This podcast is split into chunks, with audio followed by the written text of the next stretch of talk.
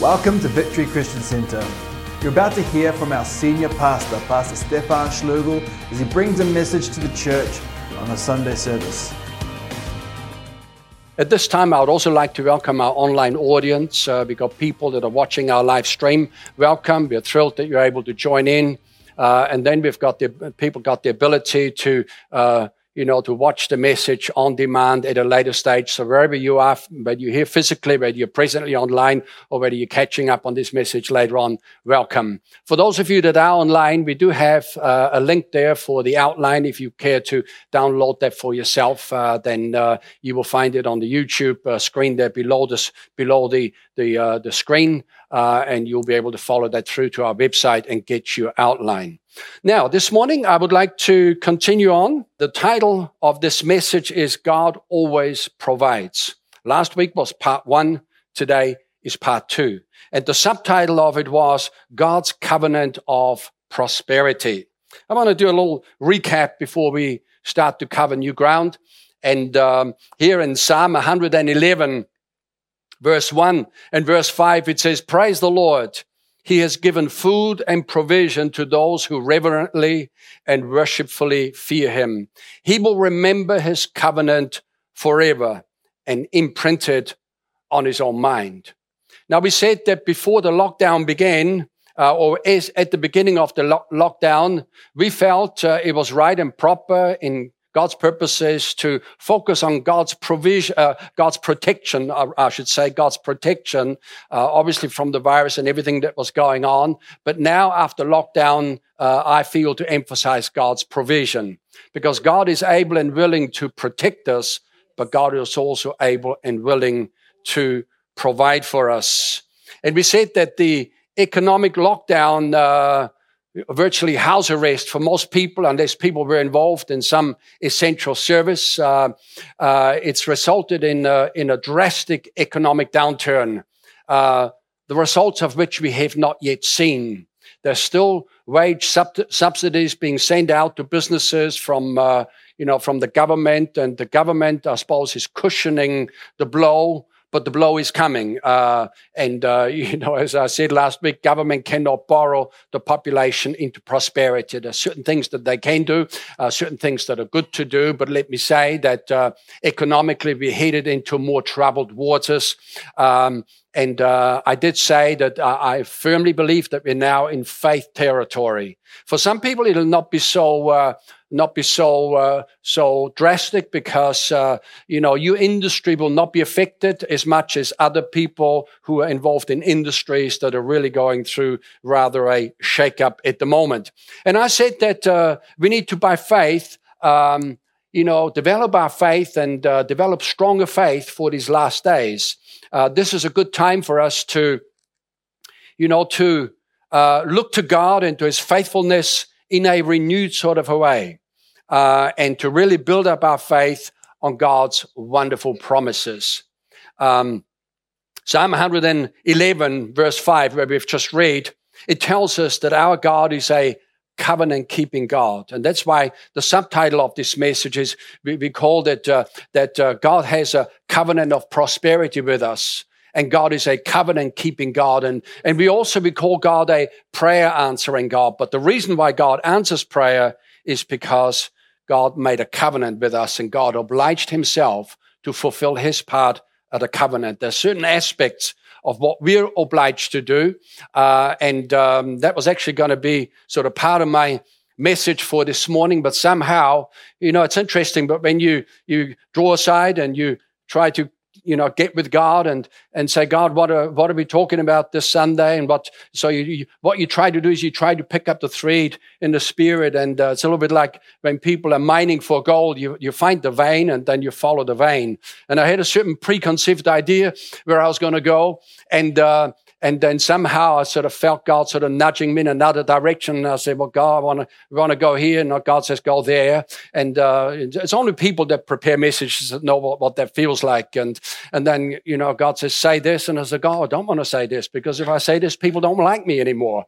And I like to be liked. And, uh, and I'm saying all of that to put a little bit of a disclaimer out there. Um, it's terrible starting the message like this is not a good idea, but I'm doing it anyway. And, uh, you know, the thing that I wanted to say is that I believe that God wants me to share some aspects, uh, even, even sort of aspects of my own personal journey and story, uh, even around the area of, uh, of economics and finances. And then, you know, in, immediately that opens yourself up to criticism because people will inevitably, somewhere, somebody will misunderstand and, and, you know, say things like, you know, just making it all about you. But uh, I'm here today. This is not about me. Uh, this is about God and this is about helping us to get to the next level. I said out last week to encourage us all in the purposes of God, where you know our finances are concerned, where our careers are concerned, and and I set out to do the same today. Were you encouraged by last week's message? Because that's my heart, that's my my my focus. But I'm telling you, I'm saying this now, um, and I'm t- today's about encouragement, but it, today will stretch us. Let me tell you right now, today will stretch every single person in the house. Depending on where you're at today, uh, it'll stretch us today. So let's all smile, and I'll continue to smile. I want you to, to know me as a friendly pastor. I'm a very friendly man, uh, and uh, and I'm a very nice person. Uh, so if I say things after like, "Oh, pastor, you didn't have to say that," then I say, "Well, you know, I didn't want to go there." But anyway, here we are. And uh, the scary, see, teaching the word for me is easy. There's a grace there, and I can teach the word. But when it gets into aspects of you know prophetic uh, and different things, you know, I'd say that's why prophets when they when they they begin to prophesy and they say, Thus says the Lord, they usually stand in fear and trembling themselves because it's a scary thing to sort of head into some things uh, uh, that you know is going to rattle people. And, uh, and I'm sort of a little bit in trepidation right now because I know where we're starting, but I'm just not quite sure where we're going to end up. So there you go. Um, I've been meditating on Genesis 26 all week long. Um, and God's opened up some things to me that I hadn't seen before. Um, and um, and God, I believe, wants to emphasize some things today, uh, disregarding our feelings and disregarding our culture, disregarding of where we've been in the past, because God wants to take us to the next level. Pastor Vanessa brought a message uh, before lockdown or during lockdown about God's transfer of wealth. And friends, uh, we've got to change our ways if we want to participate in that. We've got to change our strategies. We've got to raise our vision.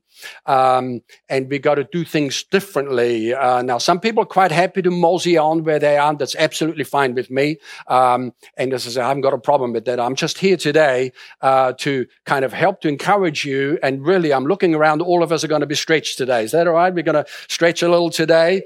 Uh, it's called stretch and grow. All right. If we stretch, we can grow. If we're not stretched, we're not growing. So here we go. Genesis 26, verse 1.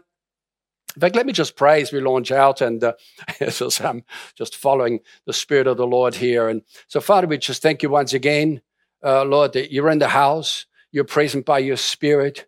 You're here to open the eyes of our understanding. You're here to speak to us and to help us to get to the next level in our faith towards you and in our faith expression to those around us. You help us, here to help us to get to the next level economically. You have a plan. And Lord, we want to abandon our own plan and embrace your plan for our lives. So thank you, Father, for speaking to us today and giving us revelation in Jesus' name. Amen. You know, when we talked about just uh, repeating a couple of things uh, before I read uh, Genesis 26. You know, uh, Psalm 111 tells us that God is a covenant keeping God. And we said last week there that when Jesus Christ died on the cross and he shed his own blood, he confirmed this new covenant that God made with his people. And it, it's ratified, we say. That covenant was ratified with the blood of Jesus Christ. Um, and this covenant includes access to God's provision for our lives. And let me say access to God's provision beyond where you are right now economically. Some of you are doing very well. Others of you are finding things a bit of a challenge, but every single one of us, there's much more room to go up.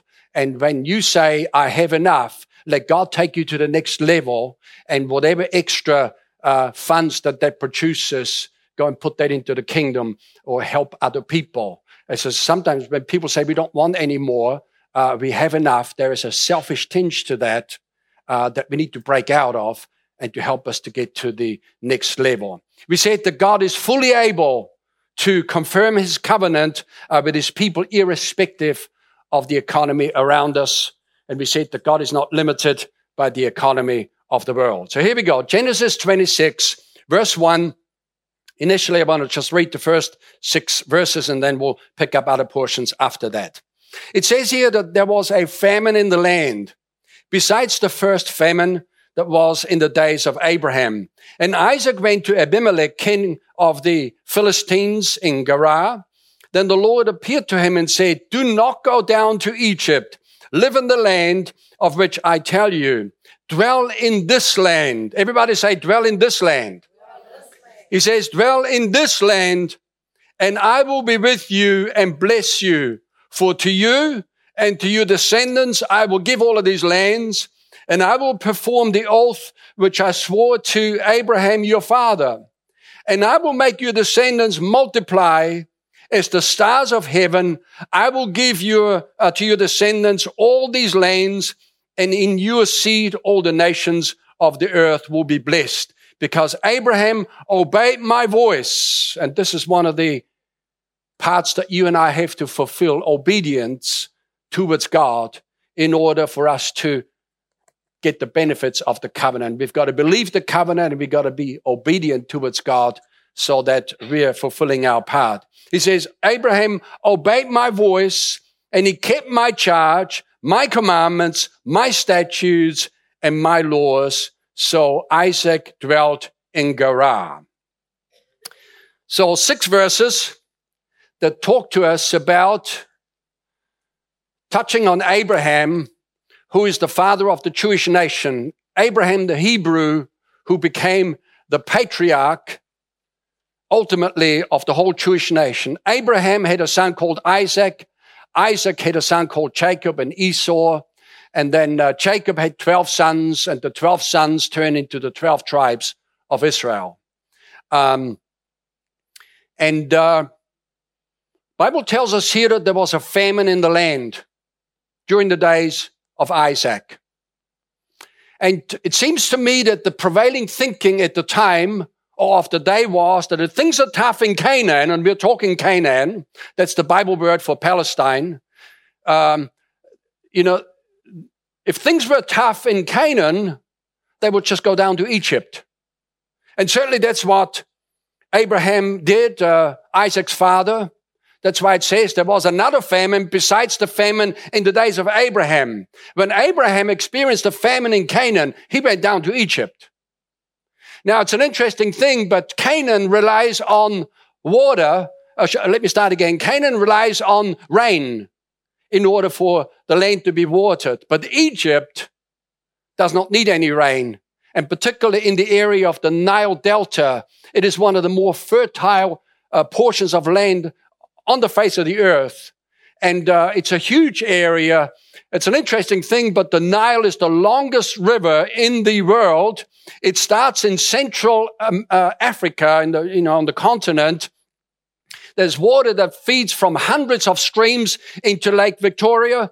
Uh, and, you know, if it doesn't rain down in Egypt, it doesn't matter. As long as there's rain somewhere in Central uh, Africa, then the water will come down. And when the Nile River runs down, uh, runs through various nations, and then it runs through Egypt, and then before it spills into the uh, Mediterranean Sea, it, it flows into various parts in, at the mouth and it divides out, and it covers a huge area that is highly fertile.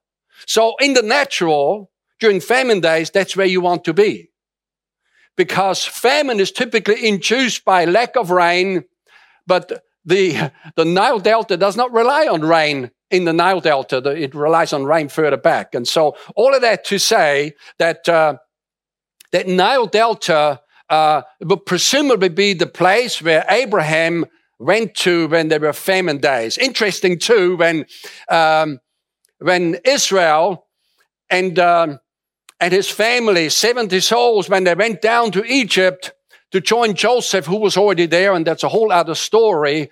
And uh, Pharaoh said to them, look, he says, why don't you take the land of Goshen? The land of Goshen was the best land in all of Egypt, and actually the land of Goshen is actually part of the Nile Delta. So just an interesting understanding when we're talking about famine in the days. And uh, the interesting thing that I find in the story here is, is that I'm sort of I'm reading through this and I'm reading through it again and say, God, what are you saying here? Read through it again, and then suddenly things begin to open up. I've seen things that I've never seen before uh, as I read through this. God says to Isaac, Do not go down to Egypt like your father did. Dwell in this land, even though there is a famine in the land. And God says, I will be with you and I bless you despite the famine. So effectively, what all of that means here, and the moral of the story is this, that, uh, you know, with this COVID-19 situation, we haven't got a famine in New Zealand in terms of lack of rain because that's recently been broken. We had famine, uh, you know, parts of Waikato, uh, Hawke's Bay, Northland. I mean, there's, there's literally famine because of a lack of rain that is now largely broken. But I'm telling you, we got an economic famine. And that's why we are talking about these things to raise our faith level to a new level so we can operate in the land even during famine days. You see, friend, your prosperity and my prosperity is not determined by what's around us in terms of our environment. Our prosperity is determined by what's in us and what's on us. And I'd encourage you to let that sink in because Sometimes people say, oh, you know, I'd like to do this, but I can't do this because of this, this, this, and this, and all of this is going on. But you know what? There are people that are prospering in famine days and they're not hindered by limitations they see. They think differently. They operate differently. It's just a different ball game for them. See, Abraham, let's talk about what's in us and what's on us. Abraham was a covenant man with God. And he had the blessing of God on him. That's what I'm saying. Our prosperity is determined by what's on us and what's in us. And when I say in us here and in us, what's in here? What goes on in our thinking? That gray matter, what are the thoughts that are floating through there? And and and then what comes out of our mouth? Because it's here and then it comes out our mouth. And if the wrong stuff comes out our mouth friends we are liable to go backwards economically. But god does not want us to go backwards. He wants us to go forward. He does not even want us to trade water and maintain. God wants us to go forward. So abraham was a covenant man. God made a covenant with him. In fact i've been thinking that uh, if ever I get stirred up enough to, to do a, a theological degree. And if I ever did my a doctorate, a dissertation of sorts, I will probably do it on covenant. Because to me, covenant is one of the more exciting things that I see in the Word of God. And the reason why I think it's exciting is because if I understand the covenant, it raises my faith level sky high. If I don't understand the covenant, prayer becomes hit and miss. Oh, I'm hoping. Oh, yes, I'm believing. You know, I'm, I'm hoping. I'm hoping that, you know, I'm hoping that God will come through. Listen, if we have a covenant with God and we do our part towards the covenant, God has to come through. God will always respond to faith. God cannot, see the Bible says that God is faithful. Even if we are faithless, God cannot be he, he cannot be anything other than, than faithful because otherwise he would deny himself. So that blessing of God, it spilled from Abraham onto Isaac. It was on Isaac. I remember listening to a message of uh, Creflo Dollar, and he says people talk about other people and they say, gosh, you know, you seen that boy? You, there's something on that boy. He, whatever he touches, it turns to gold. People just seem to, you know, they, something bad happens, but they bounce back and they land on their feet. How does that happen? Well, there's something on that boy. And on this Isaac, the blessing of God was on him. Because when God made the covenant with Abraham, God says, I'm making a covenant with you, Abraham, and with your generation after you forever. The Abraham covenant is a covenant that runs on forever. We talked about the millennial reign of Christ a couple of weeks ago and things that are going to be happening. We didn't focus on it so much, but the Jewish people will absolutely be at the top end in leadership and in economics and in everything else during that period, besides us, the believers, uh, is because of the covenant that goes right back to Abraham. And uh, you and I, we partake of that covenant. Was it, is it Galatians chapter three says that, you know, that uh, Christ, uh, they hung him on a tree. He took the curse for us so that the blessing of Abraham might come upon the Gentiles, the non-Jewish people by faith. So our deal towards uh, fulfilling the, our uh, bargain towards the covenant is to believe and to obey. Believe and obey.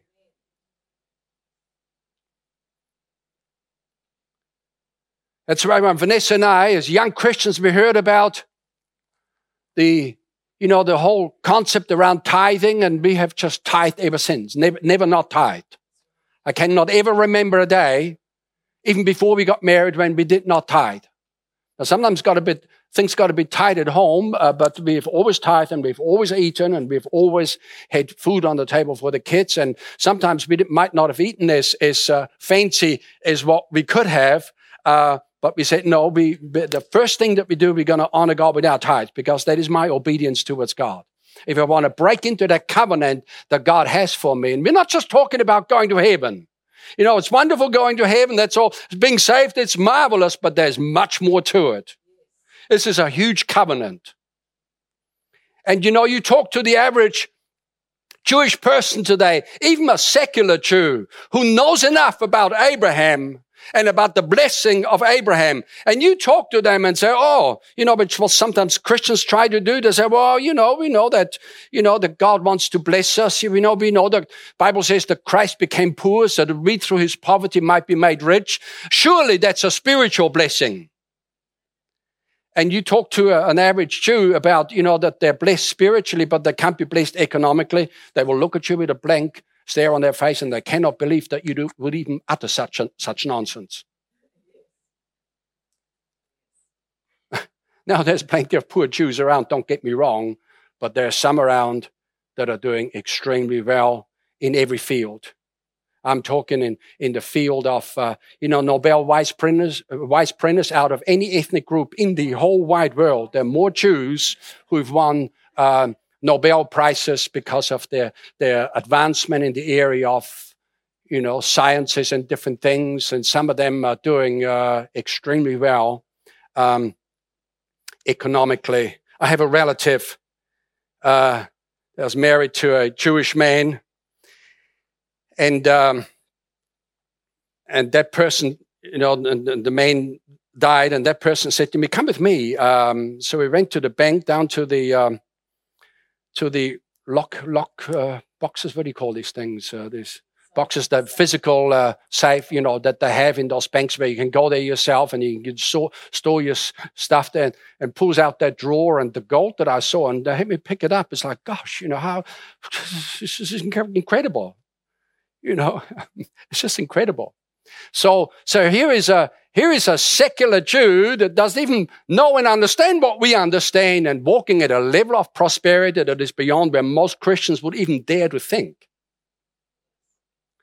Hebrews tells us that we have a better covenant established on better promises.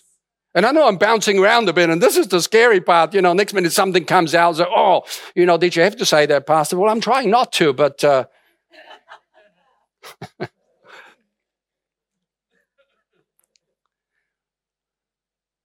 See, the, the blessing of Abraham was on Jacob, and it wants to be on you too. You just need to know how to activate it.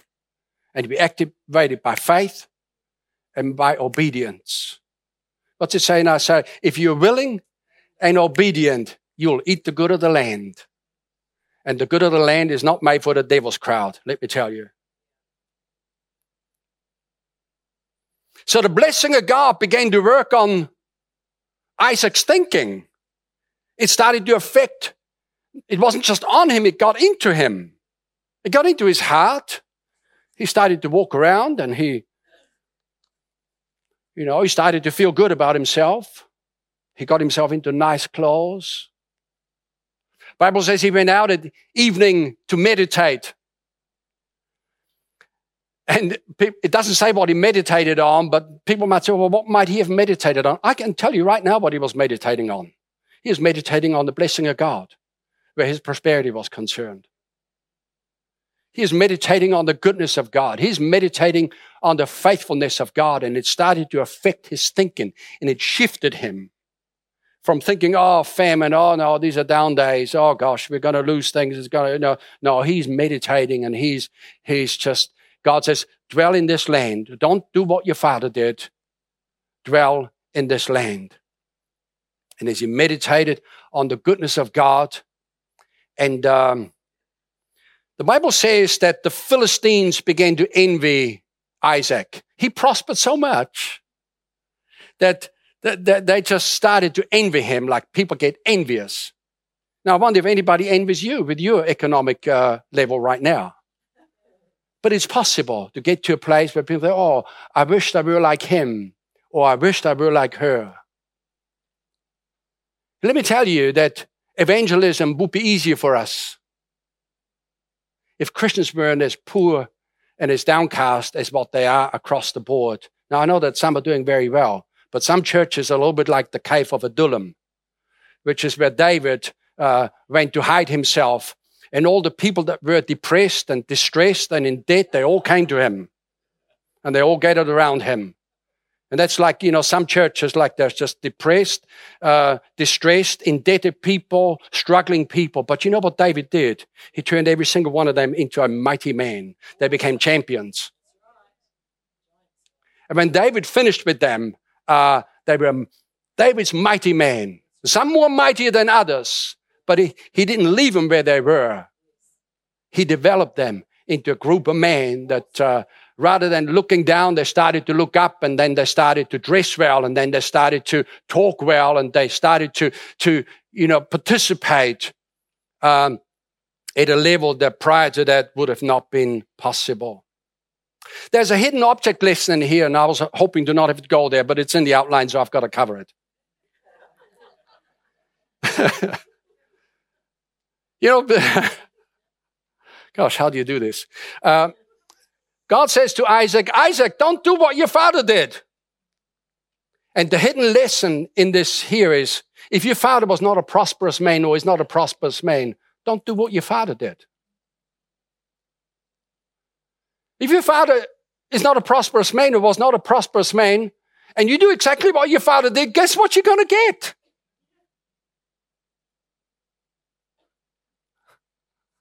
I knew you was going to get quiet on me at this moment now. I'm a father too. Understand?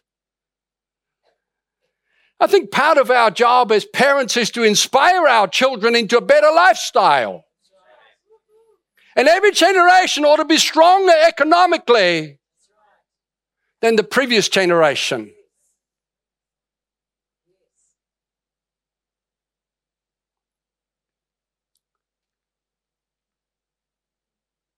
So God says, Live in the land of which I will tell you, do what I will show you, and don't do what your father did. Now, in this instance, Abraham was actually a very wealthy man. So in terms of following on with the, the, the, the, the work ethic, the business ethic, uh, and everything else, it was quite easy for Isaac to follow on with what Abraham did. So as I say, in this instance, it's, it's, you know, it's like, uh, to a certain extent, Isaac was born with a silver spoon in his mouth, as we say. But he took things to a whole new level. I have a friend of mine that knows uh, people in one of the richest families in New Zealand. And uh, the word the word is that uh, they own, gosh, they own mega stuff. They own businesses, plural. They have investments, plural. They they're quite a large family. There's several generations there now. If I mention their name, some of you would recognize it. I won't, but some of you would recognize. If I mentioned the, the, you know, they, it's said that, that once a year they get a check for a million dollars for a, a business investment that I have nothing to do with other than to cash in the check. And of course, checks are now disappearing. It's obviously all now electronic funds and everything else. And you know, I was talking to my friend and I said, look, I says, uh, isn't that interesting? Uh, you know, there'll be people in New Zealand, they'll call them capitalists, you know, they'll call them this, they'll call them that, and everything else. Not right, it's not fair. But I tell you this somebody in that family way back made some really good decisions and, and, and ended, ended up being a very diligent person to put something together to pass on to the next generation. The Bible says a righteous man will leave an inheritance for his children's children. And the question is, what are you leaving?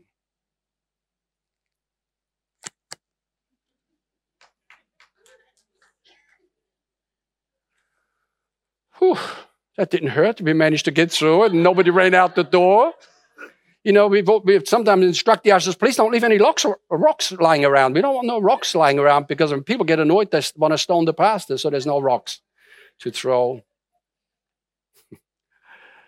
Genesis 26, verse 12, it says, Then Isaac sold in that land. In, in that land. He sold in that land. It's famine days, and Isaac sows in that land and he reaped in the same year a hundredfold. And the Lord blessed him. And the man began to prosper. That's why we are saying, you know, if people just try to spiritualize the blessing, well, here it's hooked together. Uh, the Lord blessed him and the man began to prosper. And he continued prospering until he became very prosperous. Something tickles me about this. So there's something in there that I really like. Because the man wasn't about to back off or to back down and say it is enough. He just, he just went from strength, economically, he went from strength to strength to strength. You see, it says here that Isaac sowed in the land and reaped a huge harvest despite the famine because God blessed him. Isaac began to prosper and then he continued prospering until he became very prosperous. Let's, let's lay hold of that. Just don't let people talk you out of it. Don't let them shame you. There's now a thrust underway from the political left to shame people on the right who have managed to gather a few things together. Don't let them shame you. You know, this family that I just mentioned, there's somebody that's made a very good decision. And they made sure that good decisions were continually made so there's not just sort of wealth that's been gathered and been lost by the next generation. We've seen that before too. That one generation is very diligent, makes very good decisions, and the next generation knows nothing to be, uh, nothing to, you know, of that same work ethic and ends up losing what the first generation has gathered together. Uh, many years ago, I was heard of this uh, wealthy man, and back in my home country where I was born, because now my home country is New Zealand, but I was born in Austria. And uh, this wealthy man had his uh, son go out hunting with him. Uh, and if there, if you're a wealthy man, you own forests, and if you own a forest, you can do hunting. It's not like in New Zealand, where everybody can go and hunt. Uh, over there, it's only it's a rich man's game. And so he's out hunting with his boy, and the boy managed to lose the binoculars, and they weren't even cheap binoculars because this is a wealthy man. He had a very expensive set of binoculars that the boy was carrying, so he lost it. You know what the father did? The father made his boy work for the whole of school holidays in one of his companies, in one of his businesses, and, and make him buy a, a, buy another set of binoculars rather than, oh, look, don't worry, son, it'll be fine. You know, we can just buy a new one. No, the boy learned a lesson. There's the, the way that rich people think, they think differently than poor people. That man decided he was going to turn that into an object lesson. Let's teach the boy a lesson. And of course, for the boy, it was a bit free, but you, you, we need to remember something, friends, economically. that whatever is free in our nation, to some people, somebody else has to work for it. All right, that's the basics of, uh, of economy. You, you can't get nothing out of nothing. Somebody, you see, government can only give away money of what they're pulling in in taxes. The government doesn't make money, you know, with the, uh, you know, little exception when there used to be state-owned en- enterprises. But otherwise, government is, is not in business for itself. Uh, the only business that co- government has is to tax the people. And while they're slinging off against the wealthy people who are actually providing employment for people and so forth, and so, so somewhere, as people, not everybody understands. People say, oh, the government owes me. Well, actually, the government owes you nothing. And, and people say, oh, I can't get a job. Um, what's the government going to do about it? I've always struggled with that attitude. I I've read through the whole Bible numerous times. I've never once come across a passage that would suggest that the king is responsible to provide employment for his subjects in terms of biblical language. Never seen that. Now, of course, we know nowadays government interferes here and interferes there, and there's certain things that they can do in order to, you know, to uh, develop more employment opportunities. I understand. But as I said, as an attitude and an element of the population that really concerns me. So this man sowed in the land, reaped a massive harvest, and began to prosper, continued prospering until he became very prosperous. And verse 15 of Genesis 26 goes on to say, and the Philippines had stopped up all the wells. Philistines. Is that what I said? Philippines. Philistines. The Philistines. stopped up. If you got a, a, pen in your hand, you can put a bracket next to it right in there, the devil. Uh, the Philistines had stopped up all the wells that his father servant had dug in the days of Abraham his father, and they filled them all up with earth. Israel had no end of trouble with the Philistines from beginning to end. It just was endless. Just they were just a particularly nasty people. It gave uh, like a thorn in, in Israel's side, just forever problems. This time around, Isaac in the early days, it begins to prosper. They get jealous. So what do they do? They go out and fill in all of the wells that his father's servant had dug and they just fill them up with oil. So Abimelech said to Isaac, Go away from us, for you are much mightier than we. Then Isaac departed from there, and he pitched his tent in the valley of Gerar, and he dwelt there. And Isaac dug again the wells of water that they had uh, dug in uh, in the days of uh, Abraham his father. So the Philistines had stopped them up after the death of Abraham. He called them by the names which his father had called them. Also Isaac's servants dug in the valley and found a well of running water there. But the herdsmen of Gerar, that's the Philistines, they quarreled with Isaac's herdsmen and said, the water is ours. So he called the name of the well Esek, uh, because it means that they quarreled with him. The word Esek means quarreling. There was an argument over it. Um, then they dug another well and they quarreled over that one also. So he called the name of it Sitnah. Um, and they moved from there and uh, dug another well, and they did not quarrel over it. So he called its name Re- Rehoboth, because he says, Now the Lord has made room for us, and we shall be fruitful in the land. Then he went up from there to Beersheba, and the Lord appeared to him in the same night and said, I am the God of your father Abraham. Now, what does that mean? Say, Isaac, your dad was a covenant man, and what was on him is now coming on you. He says, Do not fear, for I am with you.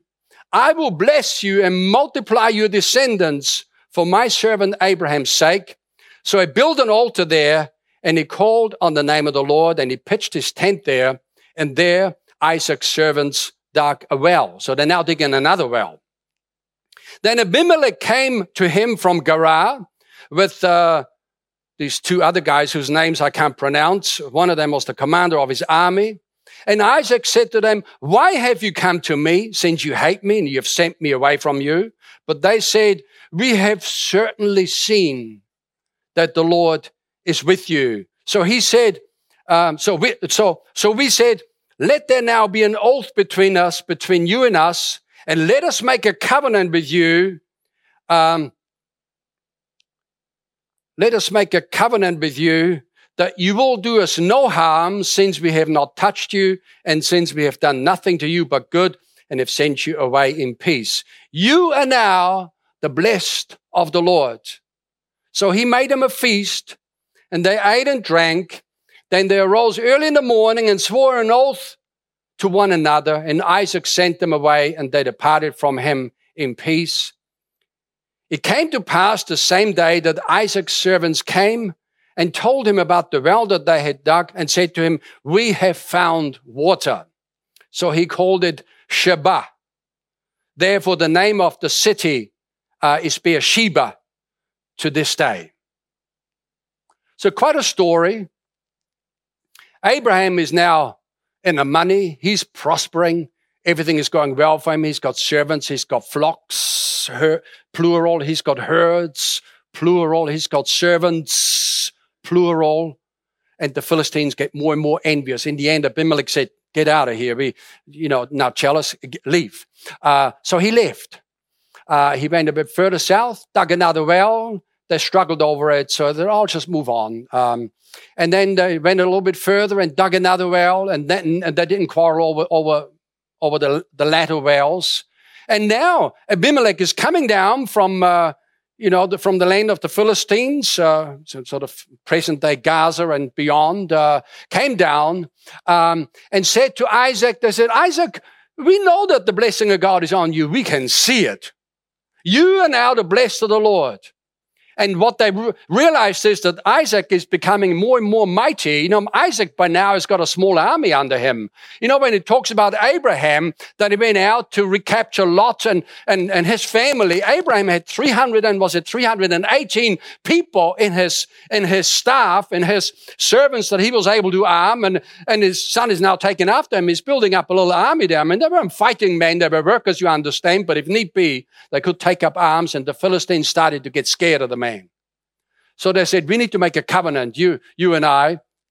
And he says, well, why do you come down here? Because you hate me. They said, no, no, no. You're the blessed of the Lord. So anyway, he, Isaac relents and rather than carrying a chip on his shoulder, he p- provides a feast for them. This is the man's heart. You can really see that, you know, sometimes people can't prosper because they carry bad stuff in their heart. They got unforgiveness. They got a chip on their shoulder. They think everybody's against them. They, they think they're part of the wrong race or another race is against them. It's just all of this nonsense. Uh, as I say, it's not what's, it's not what many times what's around people. It's what in, what's in people that hinders them or what motivates them to move forward. So Isaac swears a, uh, a vow, and so did they. And then as soon as these guys are gone, Isaac's servants come to him and they say, you know, Isaac, that well that we've dug, the last one, well, we found water again. Um, so he called it Sheba. And uh, the word Sheba means two things. It means either oath, because they swore an oath around there, but it also means seven.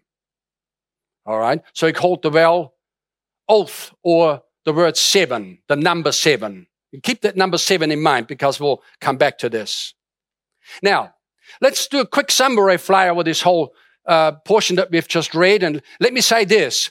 The servants that dug a well in that part of the world, a well means prosperity. All right, because uh, by now he's further south. Uh, he's in the what they call the Negev desert, where you know, rainfall is very low at the best of times, but if you got a well, you're in the money. You know, the Philistines tried to stop up Isaac's uh, uh, blessing by filling up the wells that his father had dug, and he just said, "Okay, you guys want it? I'm going to move on." And uh, they became very jealous, and they threatened him and all. Um, but still, he dug another well, and uh, in the end, when he made the covenant with them, his servants came. They said, Guess what, Isaac? We have found water. Water is prosperity in that part of the world. In fact, for that matter, people are farming in New Zealand, water is prosperity. There's no water, there's no prosperity. We understand that. Now, I have a proposition that I want to throw out there, and this is how God stirred my heart um, and sort of uh, highlighted some things to, to me uh, that each well represents a business. You know, sometimes we say, you know, have you met so and so? He's a businessman or she's a businesswoman. You know, they have a business and that's wonderful. But Isaac had more than one business because every well is a business. Every well, you know, the land's already before them. Uh, there was oodles of land.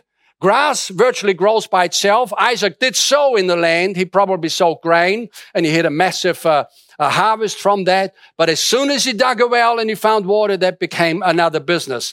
He was able to dedicate that portion of the land to another uh, gr- group of flocks, another group of servants. And it was his own well. There was nobody else coming in that was going to drain it out for him. It was his own business. You know, Isaac wasn't satisfied somehow when he began to prosper.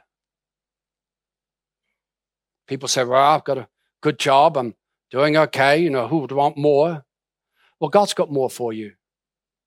God's got more for you. Isaac continued to apply himself and he continued to prosper until he became very prosperous. Can I suggest that Isaac had a really good work ethic? Really good work ethic. He was just a worker. And he got his boys working for him. And he housed them, he fed them. He was a good, I believe he was a good em- employee. He looked after his staff well. Um, and so, what I'm saying here, friends, is do not limit yourself in God. God's got more than what you're experiencing right now. It's interesting. When I was in uh, Bible college uh, back in the early 80s, Pastor Vanessa and I did Bible college together. And I had the opportunity to go on a mission trip with a number of the students there uh, as I guess part of our practical training and so forth. And this mission trip happened to be uh, to the to the nation of the Philippines. So we're not talking about Philippians; it's the Philippines. Okay.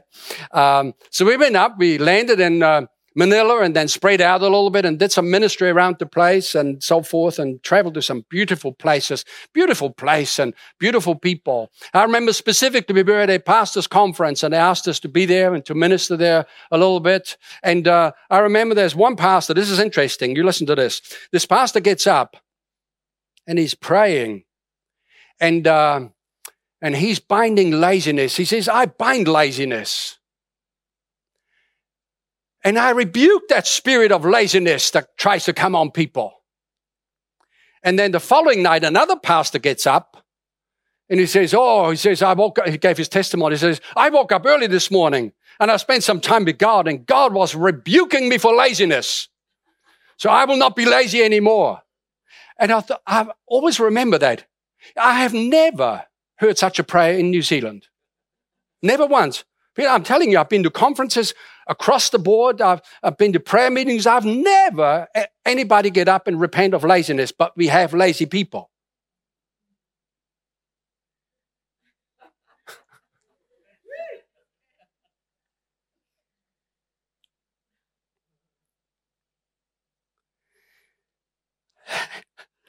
Robert Kiyosaki,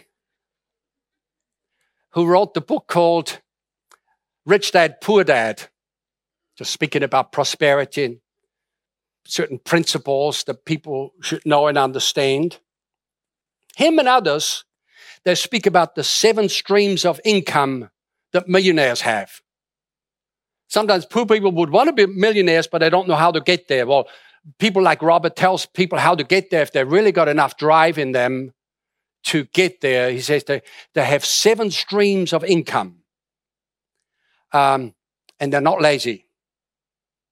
I've been around some wealthy people. Boy, talk about workers. Most of them put in more, more, work. You know, sometimes people groan when they're working 40, 50 hours. Most of them work that and beyond.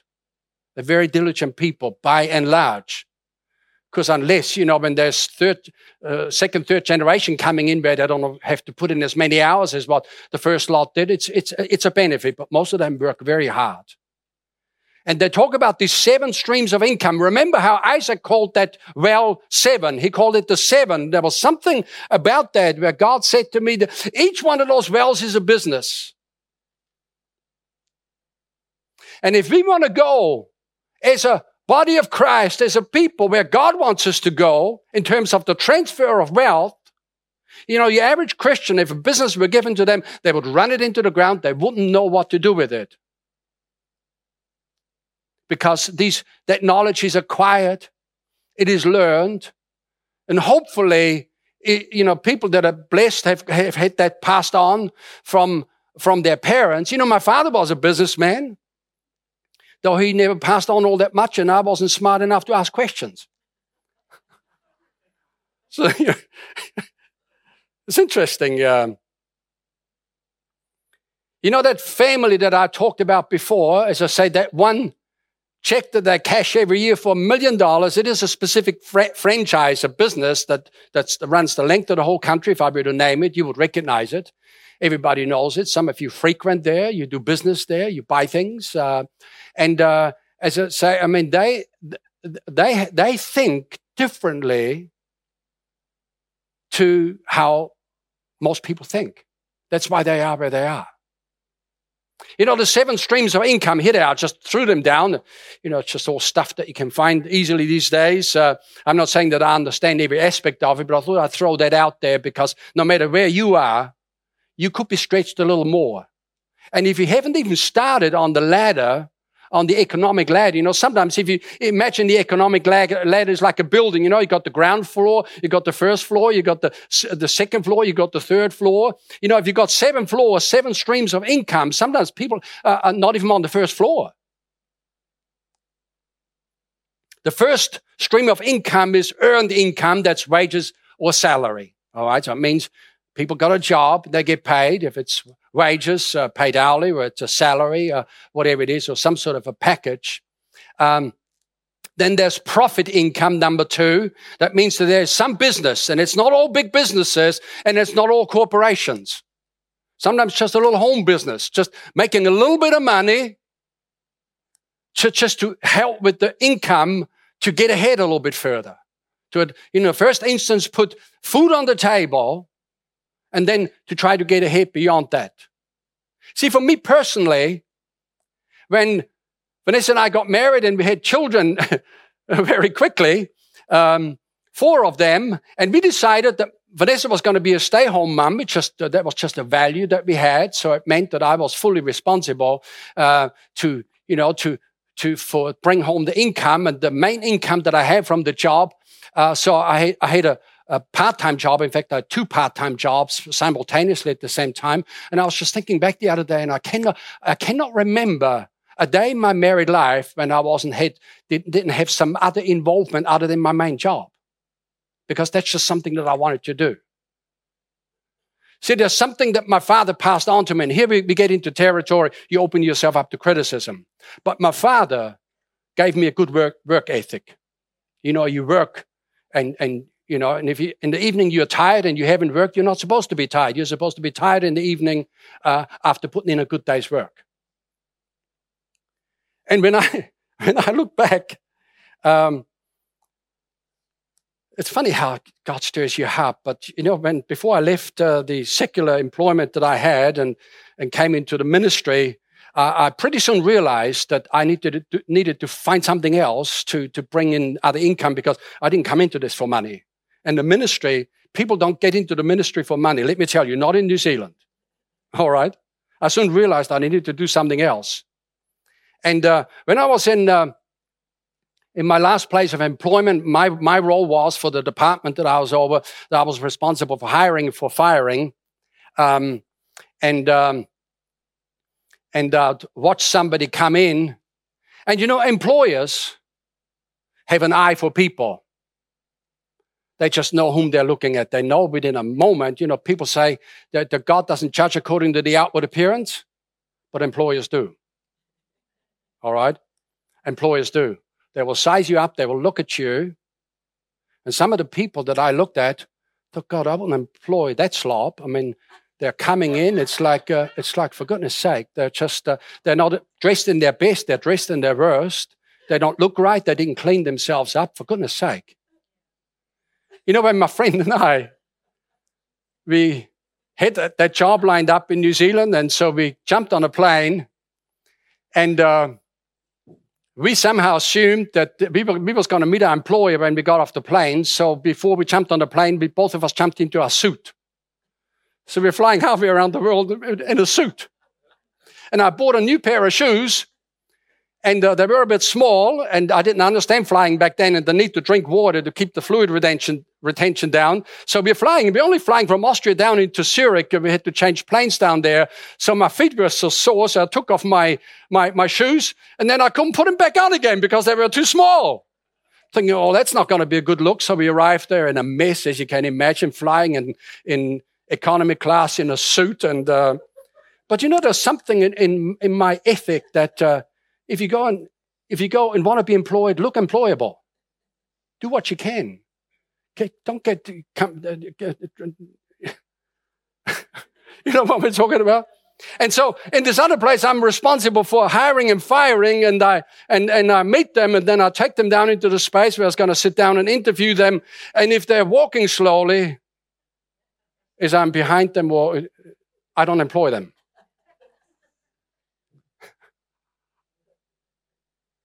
Because sometimes in the way that people walk at work, it tells you if they've got a good work ethic or not. They, they, got a name for this walk, but I can't say because then I'm really in hot water. But there is a name for this. So people, so this is one of our bugbears when Vanessa and I go out walking. I cannot walk slow. I just can't do it. I'm sorry. I tried. I, I cannot do it. when I'm walking, and I'm on a mission. I'm going somewhere. Even out, even just walking for enjoyment. Vanessa says, I want to enjoy my walk, and I says, I want to get to the end of it. Like it's just, just. yeah, when it comes to work ethic, uh, you know, I mean, she works harder than I do, so I'm not in any way suggesting that she walks slow and she's lazy. She, she's not lazy. You know, I'm, I'm, I should not tell you this, but when we all came in after lockdown, I said, "Ooh, who painted this place?" During lockdown. I won't mention any names, but we've just spoken about that person. So, so what do you do with this? You know, there is that uh, profit, the business uh, um, income. Then there's the interest income. Rich people put some money somewhere to get some interest from it and not necessarily put it in the bank uh, but they get interest uh, income coming in. Right now, having money in the bank, it's just, I feel sorry for, for elderly people that, uh, you know, that managed to gather together a few hundred thousand dollars and, you know, put it in the bank and was going to retire off of the interest. It goes, no, no interest there now. Interest rates are so low, you hardly get anything. There's no point in having that money sitting there. And then there's the dividend income that rich people have dividends getting paid. They got seven streams of income. There's just, if one or two of them do well and others don't do so well, they don't care. There's just money coming in.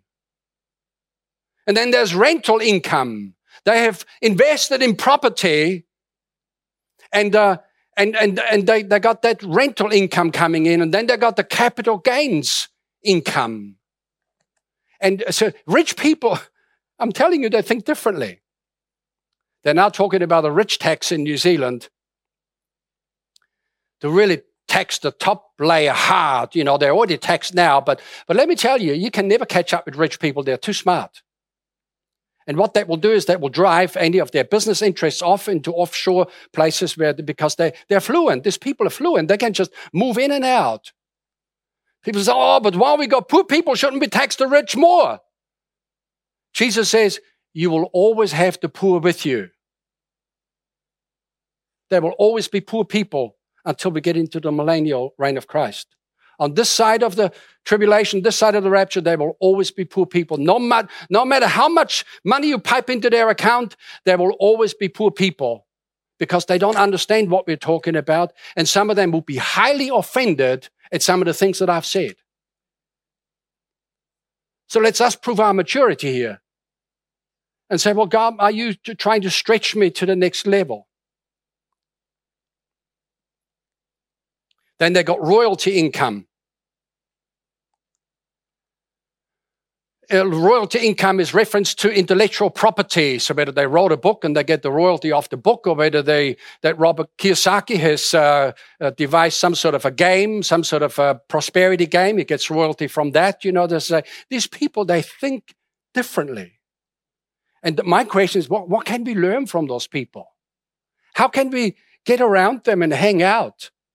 The thing is, they don't, they don't spend time with no negative people. They only surround themselves with positive people. There's something to be learned right there.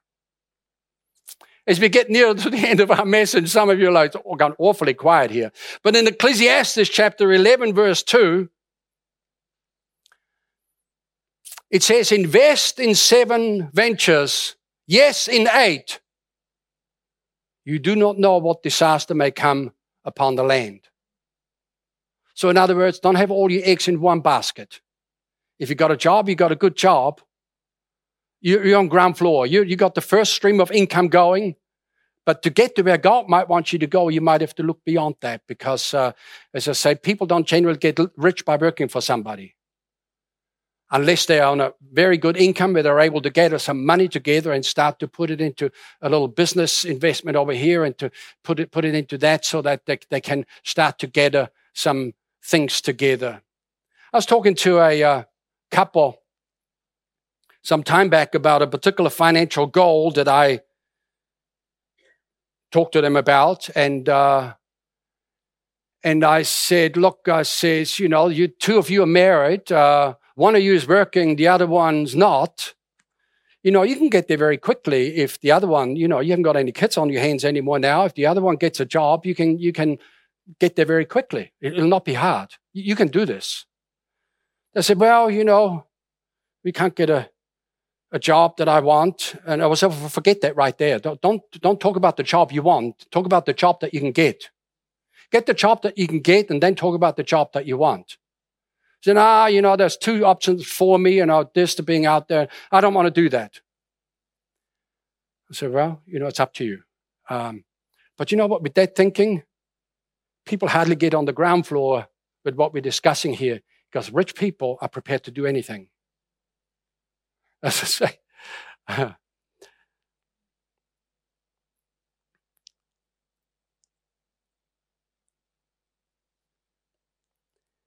I remember when I was in one, of, I grew up in Austria, and um,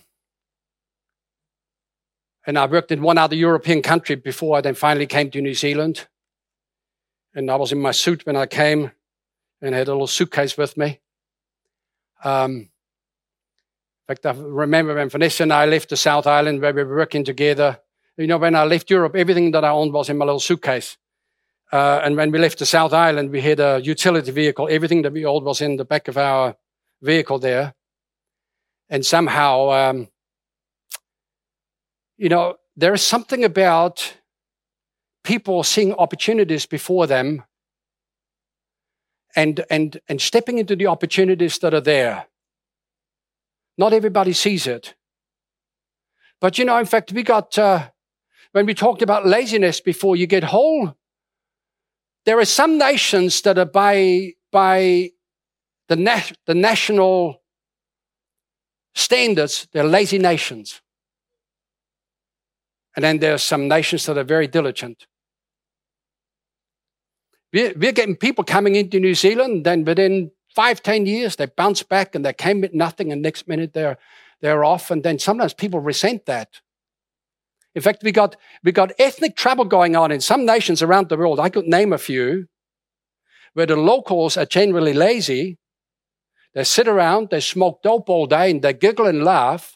And then there's another minority group there, and they're working and they're going hard out. And next minute, you know, they're in charge, and then people res- resent it.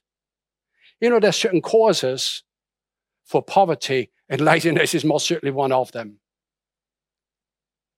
And there's an area there where, as I say, uh, sometimes I feel like repeating that prayer that this Filipino pastor prayed and say, I bind that spirit of laziness on people.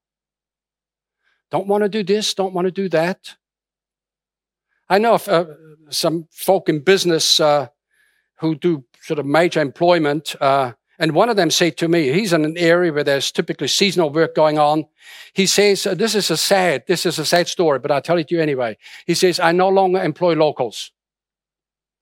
Don't employ them anymore. In that area, there's sort of uh, seasonal workers coming through, people that are on their OE from other countries. He says, they're the people that I employ. Because when I employ them, they will turn up in the morning.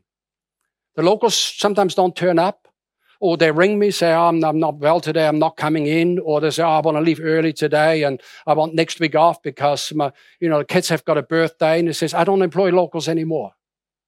You know, it's a sad thing.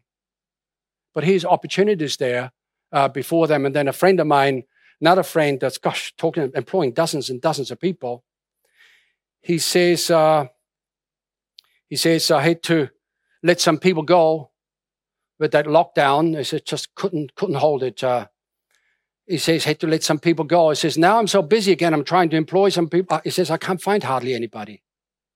I said, well, why not re-employ same people that worked for you before now? He says they, you know, they want the weekend off. They don't want to work uh, early in the morning. They don't want to do this. They don't, you know, there's people turning up with stipulations. Friend, you can't get rich with that attitude. You just can't do it.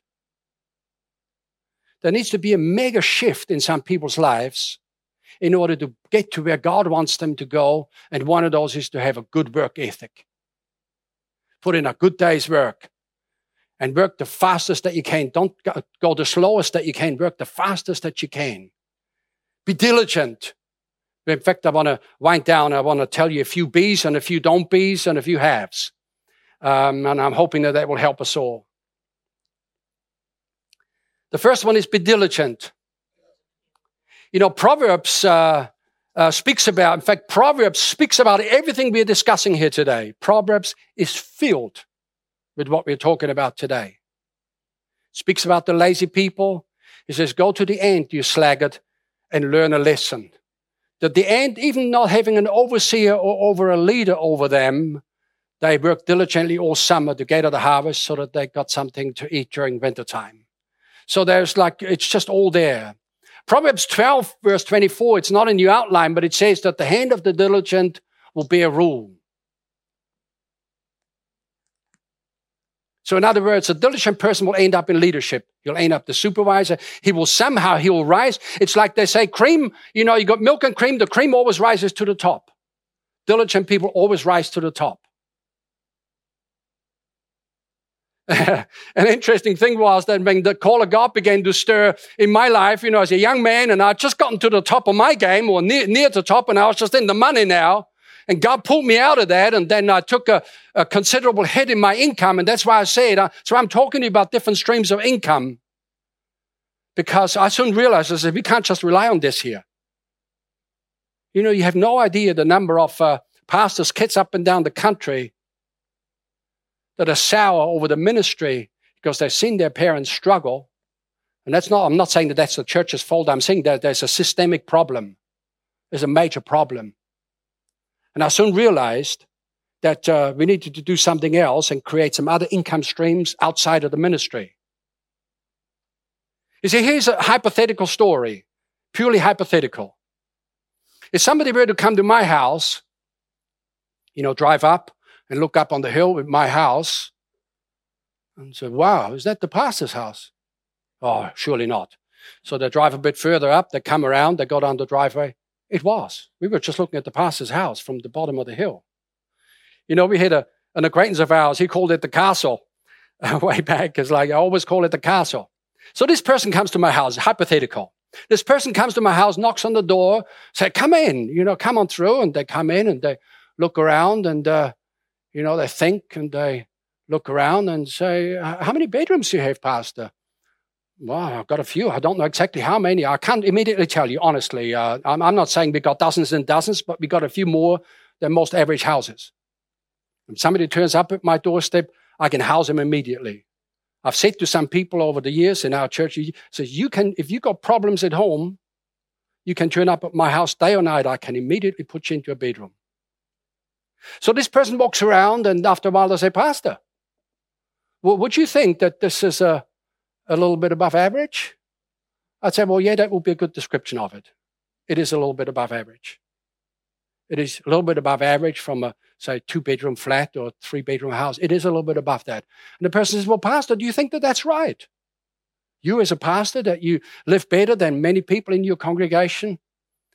You know what I would do? I'd say, I'll turn the question around and I'd say, look, if I have an above average work ethic, and my wife doesn't. I'm, I'm trying to slow, slow her down. Some of you are trying to get your spouse going. I'm trying to slow her down. It's just, if I've got a, an above average work ethic, and, and, and if I'm going at an above average pace, and I make above average good decisions, would it not be right for me to be in an above average house? But honestly, I think a lot. Sometimes I'm real quiet, I think a lot. And sometimes people say, You didn't teach us anything. I say, You didn't ask me anything. You know, around this area, you don't get many questions. People sometimes only think. You know, I go down to the mall, and I know we're now in, in, in, in the deep of it. I go down to the mall, and the fact that, you know, that I work on a Saturday, I get Monday off. So I, Monday is a work day for most people. I go down to the mall, and I might quickly start in. You know, I get what I want and then I'm out again. And I don't particularly enjoy them all, but I see people moseying around in there and they're looking and then they go slow. And I think, where do all these people? How come they're not at work? Now I know that there's other people that do shift work like me and they work weekends, but but they're not all working at. Why are they all in here? And then you see them, they go over and they buy takeaways and they eat food that's not good for them and pay for it with money they haven't got uh, and that they shouldn't be spending that. As I say, it's, that's how I think. I think, how does that work? I go into some places like, gosh. You know, when our kids were small and they were all at school, there was a treat that they looked forward to. Um, and that was at the end of the school term, Vanessa will take them to McDonald's. Every 10 weeks, McDonald's once. And then not again for 10 weeks. People say, oh, can we have fish and chips tonight? No, we don't buy fish and chips. We do occasionally now. In fact, we've done a couple of times. But when I look at all of this, you get in, you buy fish and chips, and oh, I'll have a couple of those, and I have a couple of these, and, and this and this and this, and I'm looking at all of that, and then at the look at the receipt uh, which uh, which I get. Uh, which, by the way, we keep receipts because we manage our money very well. People say, Oh, can I have a receipt? They look at you like, What's wrong with you? I say, I want that piece of paper. I want to know where my money goes.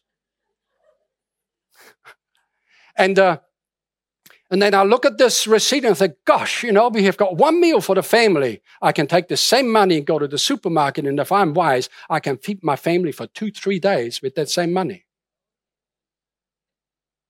So I told you at the beginning that this message wasn't about me. It's not about me, but I'm just, I'm just saying, I believe some people, if, if, if God wants to maneuver them into a place, they need to consider some of these things. This is not your standard preaching. This is not something that I enjoy doing. Most certainly not me coming in from the outside and, and sort of, you know, suggesting that, uh, that, uh, the locals are lazy. Most of them are not, but some are. So be diligent, be industrious, be resourceful, and be frugal. It's funny how people sometimes play rich before they get rich. You, you, you can't just do a big spend up when you haven't got the money, don't spend it. Don't have consumer debt. You don't need a big flat, flash, flat screen TV and the other one will do. And, and, and until such time do you get some of those other income streams going, you don't need to have the latest and the greatest. Be generous the soul of the generous will be made rich, Proverbs tells us. Then don't be lazy. Don't lavish yourself. Don't be overly cautious. Sometimes an overcautiousness. Vanessa's parents were very diligent people, but they limited themselves because they were so cautious. You know, Peter Daniels, I close very shortly. Peter Daniels, who is a, uh, uh, an author, a speaker, a Christian businessman, a mentor. He says success is the ability to, do, to endure pain. If you can't endure pain and you can't be stretched, as I said, there are times in our lives when I look at our banking, uh, and I look at everything that we got going on there in terms of uh, money, and I'm not talking about money that we got sitting in there, I'm talking about the debt that's sitting there just to get ahead in life and to do something. You know, when you get to a figure of debt over uh, seven figures, it can be a bit scary. And then you don't want to slow down because, I mean, if this thing goes, goes wrong, you lose everything that you worked for. But rich people, that, it doesn't bother them. They go to sleep, they're, they're at peace, they, they're not bothered by it. So let's not be overly cautious, Heaven above average work ethic, and make above average decisions, make good decisions, and you will rise to the top. Luke chapter 16, verse 8, it says, The children of this world are in their generation wiser than the children of light. I don't believe we speak about money enough in church. I believe that there's a strong need for people to be discipled in all areas of their spiritual walk with the Lord, but people need to be discipled even in the area of economics and finance. I believe I, I believe that there will be room in our in our church to have a small group with just uh, you know we call it a millionaires club or something or a businessmen's club. People business people in business coming together to encourage each other and to see how they can you know support each other to get to the next level and then drag other people along. Hallelujah. Let's pray. Father, we want to thank you for a great day. Thank you, Lord, for your grace on our lives. Lord, that like Isaac, we're unoffendable. We don't get offended by things that are said. We don't, we don't, we don't harbor resentments towards the people that might have wronged us. That, Lord, He even created a feast for them. How amazing is that? Help us to have a good attitude. Help us to learn some of the things that we've discussed and talked about today. And help us to get to the next level. In Jesus' name, amen. Thanks for watching Victory Christian Center. For more content, please subscribe to our YouTube channel or you can subscribe to our podcasts on Spotify, iTunes, or Google Podcasts. Check out our website at victory.net.nz. We'll see you again soon.